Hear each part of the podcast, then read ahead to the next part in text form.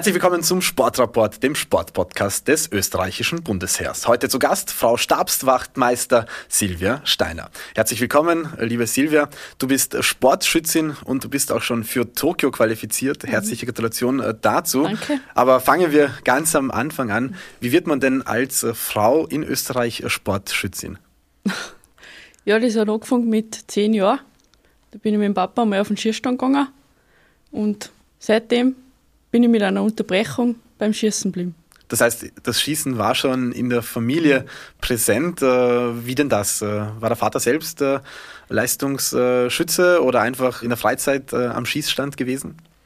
Ja, der Papa war schon, boah, ich weiß gar nicht, wie viel früher dass der angefangen hat. Ich glaube, Anfang 80er Jahre oder was. Und ja, war auch Leistungsschütze, also bis zu Europameisterschaften. Und so ist das halt dann, für uns war das ganz normal mit Schießen zum da haben, mit Waffen zum da haben.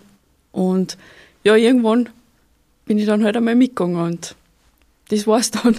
Was hat dich da fasziniert, als junges Mädchen da am Schießstand äh, zu stehen und äh, mitmachen zu können? Also was, was war da der Reiz? Es war, ich habe mir am Anfang gleich einmal recht leicht da und habe mir dann, ich glaube gleich im ersten Jahr bei der Bezirksmeisterschaft schon eine Medaille geholt. Und habe mir gedacht, na schau, das kann ich, da kann ich dabei bleiben.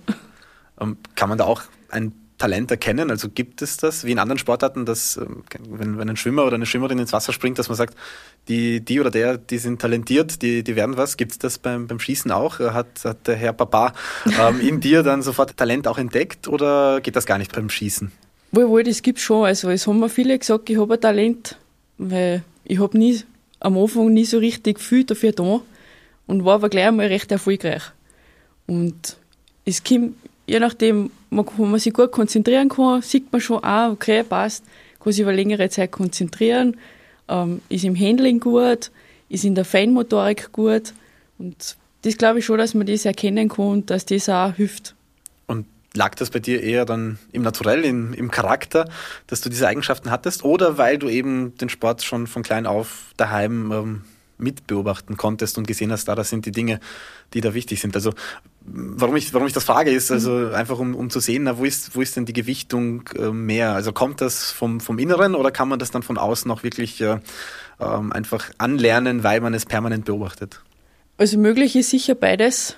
Also bei mir ist halt vom Charakter her, ich bin eher ruhig, eher introvertiert und jetzt äh, bei uns am Schierstand ist keine Aufregung. Also da geht es nicht runter, steht man einfach dort an der Feuerlinie und man sieht bei uns fast keine Bewegung, außer die, dass sich die Waffen auf und ab bewegt. Im Inneren schaut es natürlich ab und zu anders aus. Und es gibt aber auch welche, habe ich auch schon erlebt, junge Kinder, junge Buben oder was, die einfach kaum fünf Minuten ruhig sein können und dann, ja, jetzt müssen sie wieder irgendwo mal umlaufen mal umspringen und eine Gaudi haben. Da lassen wir es halt einmal und dann kommen sie wieder. Und die Spanne, wo sie sich dann konzentrieren können oder auch schießen können am Stück, die werden dann oft länger. Und die werden dann teilweise auch ein wenig ruhiger. Das heißt, da ist der Schießsport auch gut, dass man ähm, sich wirklich gezielt äh, konzentrieren äh, kann und auch wenn das vielleicht äh, im eigenen Naturell äh, nicht liegt, dass man dann trotzdem ähm, diese Phasen äh, gut äh, nutzt. War dir das dann nicht auch manchmal zu Fahrt, sage ich jetzt einmal, am Schießstand stehen, am gleichen Platz stehen und immer auf die gleiche Distanz oder auf die verschiedenen Distanzen mhm. dann auch zu schießen als Kind? sucht man da nicht vielleicht auch ein bisschen mehr Abwechslung? Das, den Aspekt finde ich nämlich auch spannend. Also mir war nie Fahrt am Schierstand.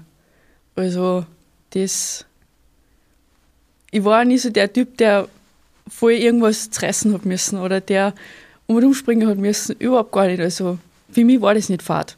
Für andere ist vielleicht Fahrt, die was sonst Fußball spielen und dort in einem Verein sind, da in einem Verein sind, um und umlaufen, um und umtoben. Da ist vielleicht ein bisschen Fahrt, aber mir war das nicht Fahrt. Also was war für dich dann, ähm, als du gesehen hast, äh, es funktioniert, ich kann das gut, ich habe anscheinend ein Talent. Was war da der Reiz, dass du dann sagst, ich mache daraus meine Sportart? Ich nehme mal an, ähm, in dem Alter gibt es auch ganz viele andere Sportangebote, die man als äh, junges Mädchen auch wahrnehmen kann. Aber warum hast du dich dann dazu entschlossen, ich möchte jetzt schießen und bleibe auch beim Schießen? Es war irgendwie, irgendwie einfach. Ich habe mir relativ leicht angelernt am Anfang. Ich war nie der Läufer oder was, das hat mich nie interessiert oder sonst irgendwas. Das, das war einfach nicht meins. Und dadurch, dass der Papa mein Trainer war und immer noch ist, hat sich das einfach so ergeben. Und da bin ich einfach dabei geblieben. Das, es war einfach mein Ding. Aber man muss äh, fürs Schießen nicht nur das Schießen trainieren, die anderen Aspekte die gehören ja ähm, auch noch äh, dazu. Wie kann man sich denn das, das Training im Spitzenschießen ähm, vorstellen? Ja, es ist viel Schießtraining dabei und inzwischen auch körperliche Fitness braucht man, gehört zu meinem Beruf natürlich auch dazu.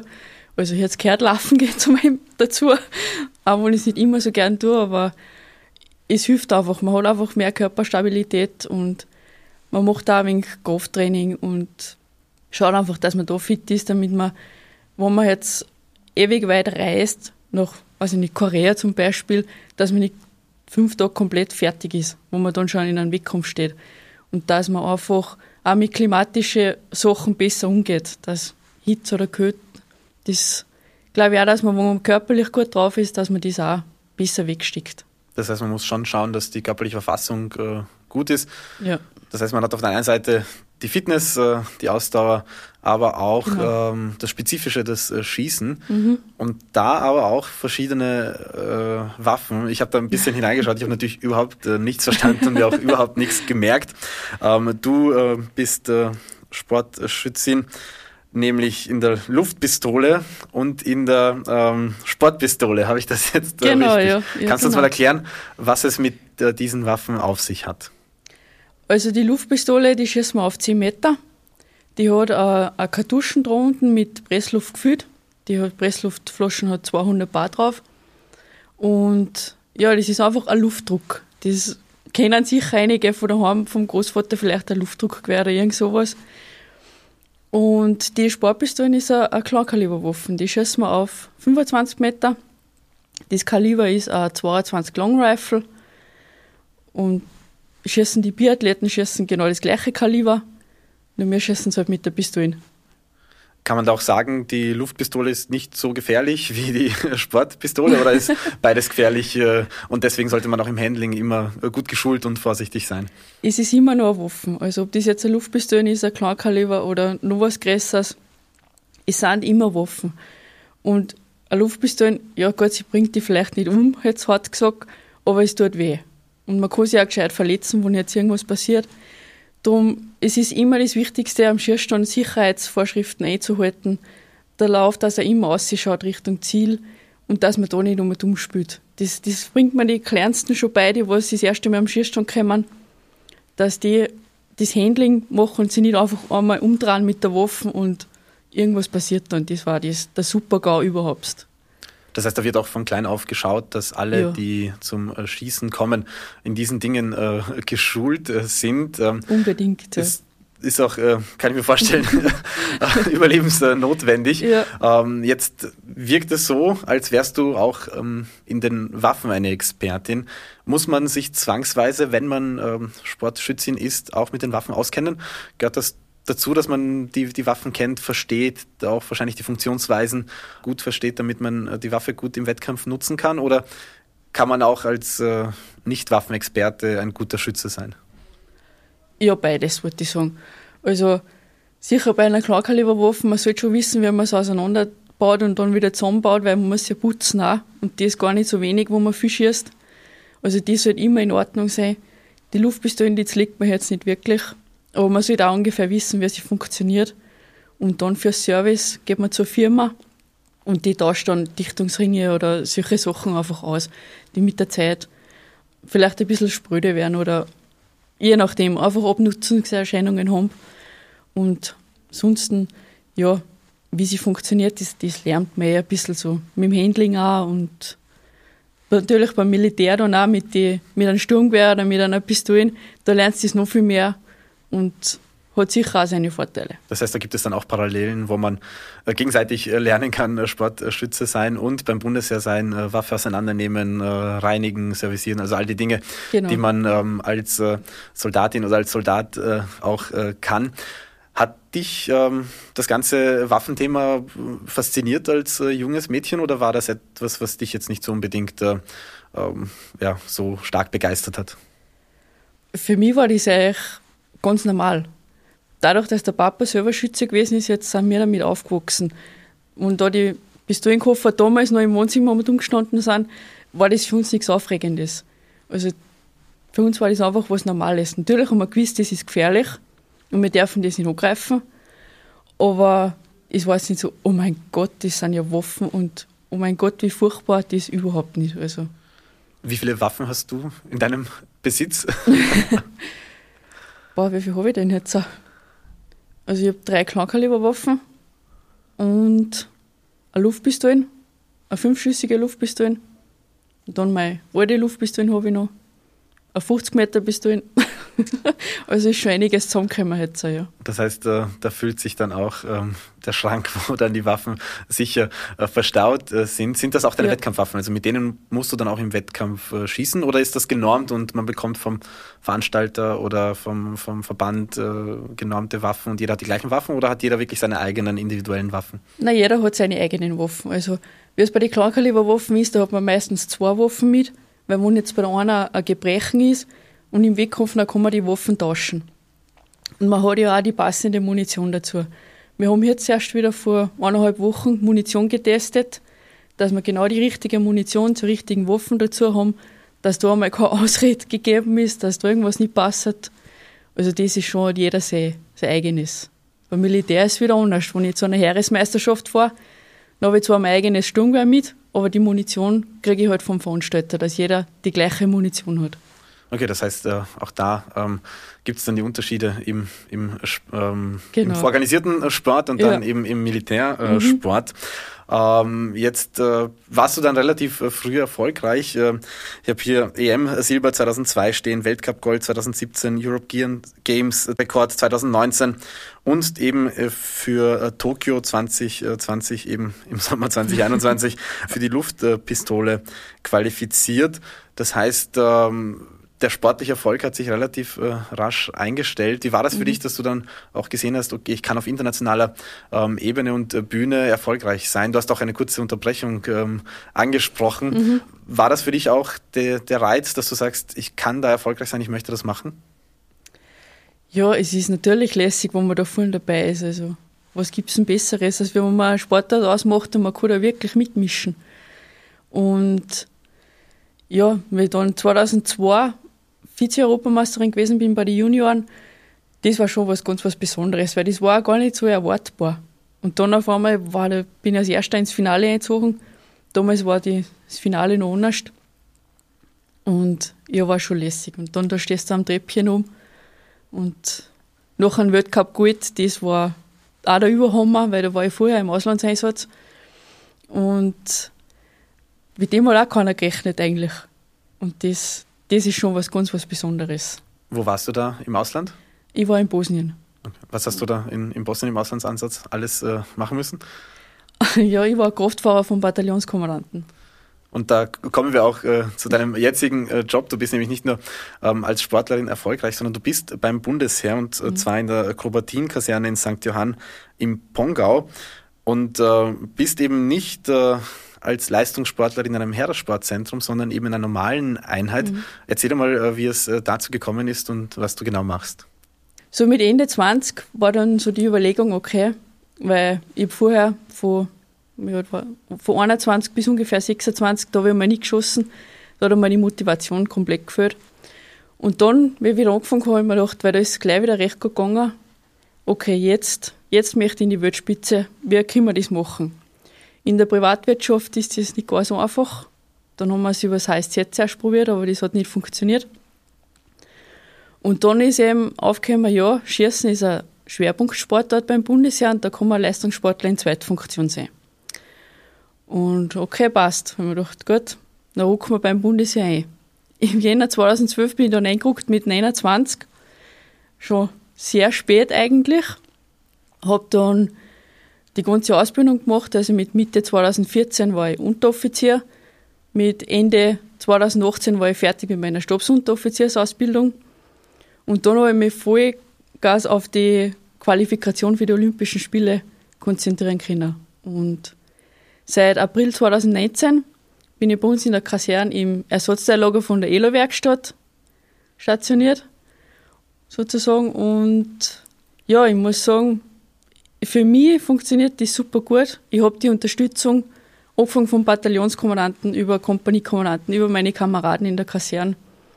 Und wie man sieht, hat sich das ausgezahlt jetzt. Das hat auf jeden Fall äh, sportlich super funktioniert und anscheinend gibt es auch viele Synergien, die sich da gut äh, nutzen lassen. Ja. Aber wie kann man sich dann so, ein, so einen Tagesablauf ähm, vorstellen? Dadurch, dass du eben nicht als äh, Heeresleistungssportlerin ähm, in, in den mhm. HSZ sozusagen bist, wie lässt sich dann deine tägliche Arbeit, die du ja verrichtest und, und auch Aufgaben hast, mit dem Sport dann vereinen? Mhm. Wie funktioniert das? Ja, ich bin ganz normal im Dienst in der Kaserne, 7 mit 30 Standeskontrolle und Dienstschluss ist 15.45 und dann, ja, meistens gehe ich in der Früh dann laufen und ab und zu habe ich die Grundwehrdiener auch mit, je nach Einteilung und ja, jetzt, seit ich mich qualifiziert habe, haben wir auch ausgemacht, dass ich in der Dienstzeit auch schießen gehen kann. Sonst war es halt immer nachher. Und jetzt haben wir es halt so in die Dienstzeit gelegt, dass ich da zweimal in der Woche am Nachmittag am Schießstand bin. Und außer natürlich halt am Freitag auch noch und Wochenende, je nachdem, wie es sich halt ergibt. Und das, was ich vom Leistungssportler als Zweitfunktion nutzen kann, ist, es gibt einen Heereskader, also ein, ein militärisches Team, wo wir einmal im Monat eine ganze Woche einen Trainingskurs haben. Da treffen wir uns entweder in Rief, im Sportzentrum oder im Burgenland und trainieren halt da die ganze Woche. Das ist dann ein wenig ein intensiveres, intensiveres Training jetzt. Und ja, und noch dazu haben wir halt vom Schützenbund aus auch unsere Trainingskurse. Die sind auch so monatsweise, meistens drei, vier Tage aufteilt. Das heißt, du kannst äh, Know-how und äh, Trainingspartnerschaften nutzen, sowohl vom Sportverband als auch äh, über das Militär. Du warst auch schon genau. bei Militär World Games dabei ja. und hast auch da ähm, schon Erfolge gefeiert. Das mhm. heißt, auch diesen Aspekt hast du in deiner Karriere mit dabei. Aber jetzt äh, schauen wir mal äh, nach äh, Tokio. Ist ja immer das große Ziel äh, für dich gewesen, äh, dich zu mhm. Äh, qualifizieren. Ähm, du hast dich auch qualifiziert, nämlich mitten in der kompliziertesten Zeit, die wir als Welt gerade so durchleben. Wie war das für dich, als die Quali feststand? Ja, es war eine wahnsinnige Erleichterung.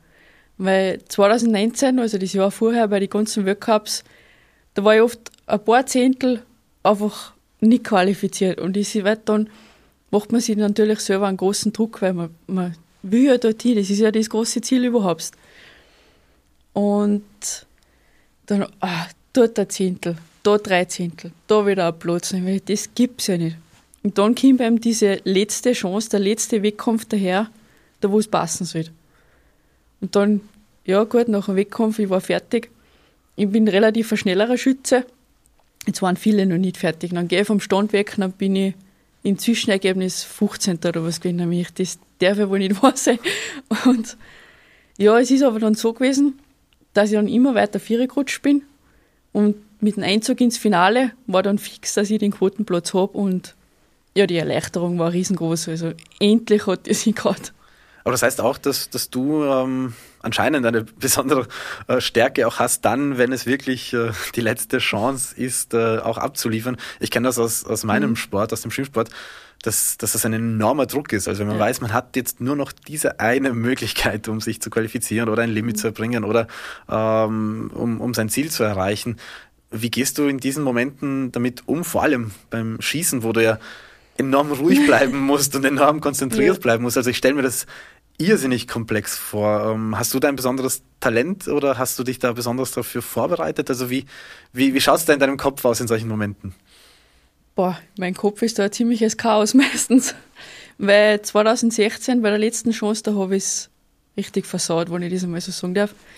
Da war ich vorher auch immer relativ knapp da und dann bei der letzten Möglichkeit war es einfach eine Katastrophe. Und natürlich spielt das auch ein bisschen mit im Hinterkopf, weil man dachte, ah, das mal, das darf nicht sein. Und ich versuche dann immer zu schauen, nicht so sehr aufs Ergebnis, sondern dass ich einfach meine Technik ordentlich runterspiele. Und ich weiß auch, dass wenn sich die Waffe ein bisschen mehr bewegt, dass ich auch gute Ergebnisse schießen kann. Und ja, es war jetzt kein wahnsinnig gutes Ergebnis, das muss man ausfangen. Aber es hat dann gereicht schlussendlich. Und das ist das, was zählt. Also genau. aus eigener Erfahrung kann ich dich da beruhigen. Ja. Ähm, in ein paar Jahren fragt da keiner mehr nach dem genauen Ergebnis, sondern ja. die Qualifikation. Das ist das, äh, was zählt. Ähm, wie schaut denn deine Zielsetzung aus für die Spiele selbst? Äh, wir hoffen natürlich, dass sie ähm, erfolgreich äh, mhm. stattfinden können. Wie geht man als äh, Sportschützin in so einen so wichtigen Wettkampf, den man vielleicht so noch gar nicht äh, erlebt hat, kann man da auch schon abschätzen, wo sind meine Chancen, ist das Feld äh, wild durchgemischt, hat die Pandemie da ähm, vielleicht auch die Ausgangssituation geändert, also wie, wie schaut das für dich aus mit der Zielsetzung für Tokio? Ja, das erste Ziel ist einmal ins Finale, weil dann geht wieder alles von Null über uns. Und nachher kannst du Erster oder Achter werden, das sieht man halt dann, wie es soweit ist. Also Finale war einmal das Ziel. Und die anderen werden auch nicht schlafen jetzt. Also, was man so sieht in sozialen Medien, also die sind auch fleißig am Trainieren. Es gibt bei uns, ich glaube, 20 können fahren sein. Also da ist die Dichte so groß oder es geht einmal ein voll auf an dem Tag. Das kann man jetzt nicht vorher sagen, okay, passt, der ist immer gut und der wird auch dort gut sein. Das muss gar nicht sein. Es hat schon Favoritensterben geben bei den Olympischen Spielen. Ich glaube, das ist in jeder Sportart so. Und ja, möglich ist alles. Also ich, ich hoffe natürlich das Beste und es ist was Spannendes. Ich habe es ja bei den European Games schon kennengelernt, wie sowas abläuft. Und das ist schon ganz was Spezielles. Also bei mir steht da Edelmetall im Visier, das ist natürlich für ja, den, wer will das nicht? Äh, also. für den Skisport äh, natürlich eine, eine super Headline. Ja. Ähm, das heißt, es hängt auch sehr viel von der Tagesverfassung ab, würdest du das so sagen? Ja, würde ich auch so sagen, ja. Weil du musst wenn man jetzt Luftpistole hernimmt, in der Stunde muss es einfach passen. Du hast nicht einen Weg, gut, Sportpistolen werden auf zwei Tage wahrscheinlich aufteilt sein, aber in der Luftpistole zum Beispiel, in der Stunde, wenn es da nicht passt, ja, dann hast du Pech gehabt. Du kannst da nichts mehr nachbessern oder, oder nachkaufen oder irgend sowas. Da, der eine Tag das muss passen. Das heißt, abrufen, wenn es gebraucht wird, wenn man gefragt ist, wenn es notwendig ist. Mhm. Du hast auch vorher deinen Auslandseinsatz äh, gesagt. Ich kann mir auch da vorstellen, dass das eine Ausnahmesituation ist, wenn man ähm, so einen Auslandseinsatz erlebt. Hast du da auch ähm, für genau diese schweren mentalen Momente, wo der Druck so groß ist, wo man ähm, sich vielleicht normalerweise schwer tun würde, hast du da auch was mitgenommen davon? Ist das etwas, wovon du profitiert hast, dass du so einen Auslandseinsatz einmal erleben konntest? Ja, es war einfach, zu meiner Ausbildung hat es einfach dazugehört. Ich habe gesagt, okay, ich mache das und das kann man sich, mehr oder weniger kann man sich sehr so einplanen, dass es einfach gut passt. So vom zeitlichen her. Das war 2016 auf 2017. Und ich habe gesagt, ja, wenn ich die Quali für 2016 schaffe für Olympia, dann gehe ich erst später ins Ausland und wenn ich es nicht schaffe, dann gehe ich ins Ausland. Das war einfach einmal so ein, so ein Cut oder so eine größere Pause einfach, nachdem du vorher zwei Jahre richtig Vollgas investiert hast. Und hat mir auch gut da, muss ich sagen. Also, mal nachher habe ich gleich einen Weltcup gewonnen, dass man das so gut tut, ja, okay. Aber das hat schon gut gepasst. Also. Also wenn das ein Indiz ist, dann sollten wir ähm, mehr äh, Heeressportlerinnen und Heeressportler in, in, in einen Auslandseinsatz äh, schicken, dann kommen sie ja. zurück und gewinnen ähm, die Weltcups. Du hast doch gesagt, äh, und damit kommen wir auch schon langsam äh, zum Schluss, dass du immer noch von deinem Vater trainiert wirst. Ähm, so eine äh, Trainer-Sportler-Beziehung ist immer äh, sehr mhm. komplex und äh, sehr schwierig. Ja. Ähm, aber vor allem, wenn, wenn sie eben äh, zwischen Vater und Tochter ähm, besteht, äh, wie funktioniert das bei euch? Ähm, passt das vom, vom Typ einfach äh, gut oder gibt es da immer wieder auch äh, schwierige Momente? Ähm, wie ist das genau in eurer Trainer-Sportlerin ähm, und Vater-Tochter-Beziehung? Ja, es war am Anfang sicher nicht immer leicht, wo man heranwachsend ist. Man will sich durchsetzen und wir sind beide sture Leute, also da hat schon ein paar Mal gedacht. Aber seit ich mich dazu entschieden habe, wir zwei, also der Papa und ich, jetzt an die Weltspitze, seitdem sind wir ein richtig gutes Team geworden. Also es passt super gut, wir verstehen uns gut. Er kennt mich natürlich genau, er weiß meine Fehler. Er sieht das auch genau, also das hat bis jetzt noch keiner so gut gesehen und kann mir auch helfen. Und ich habe mich halt bei ihm oft auslassen, wenn ich auf Kurs gewesen bin, wo da irgendwas war und dieses und jenes oder ihm gefragt habe um irgendwas. Und ich möchte es nicht missen. Auch wenn es vielleicht ab und zu ein wenig gekackt hat am Anfang.